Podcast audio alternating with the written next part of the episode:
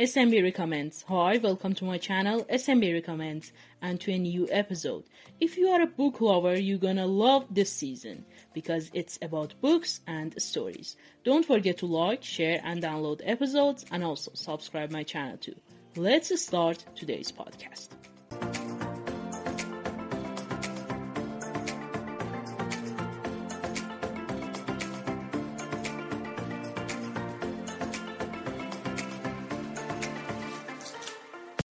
Jane Eyre, writer Charlotte Brontë, originally published 1847, pages 536. Short summary of Jane Eyre book. 10-year-old orphan Jane lives unhappily with her wealthy cruel cousins and aunt. Her only salvation from her daily humiliations, such as being locked up in Red Room, is the kindly servant, Bessie.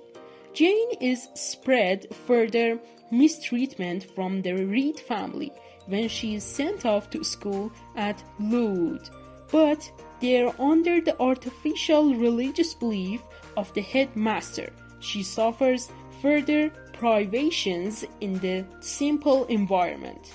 She befriends Helen Burns, who upholds a doctrine of Christian forgiveness and tolerance is taken under the wing of Miss Temple.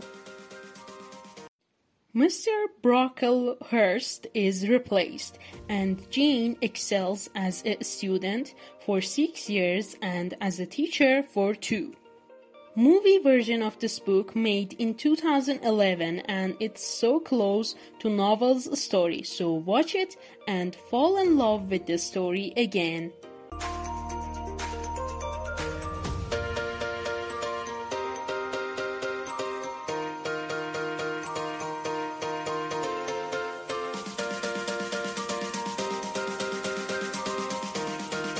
Let's move to best quotes of this book. 1. I would always rather be happy than dignified. 2. Reader, I married him. 3. Flirting is a woman's trait one must keep in practice. 4. Even for me, life had its gleams of sunshine. 5. Your mind is my treasure, and if it were broken, it would be my treasure still. 6. I loved him very much, more than I could trust myself to say, more than words had power to express. 7. I liked my name pronounced by your lips in a grateful, happy accent. 8. Crying does not indicate that you are weak. Since birth, it has always been a sign that you are alive. 9. I, wa- I will walk where my own nature would be leading. 10 and the last one. You, Jane, I must have you for my own.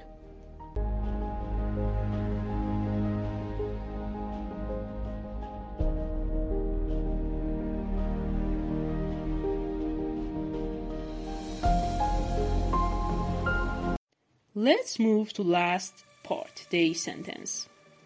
Today's sentence is my favorite short sentence. I can, I will, end of story. Wish you best. Thanks for listening. Goodbye. See you tomorrow.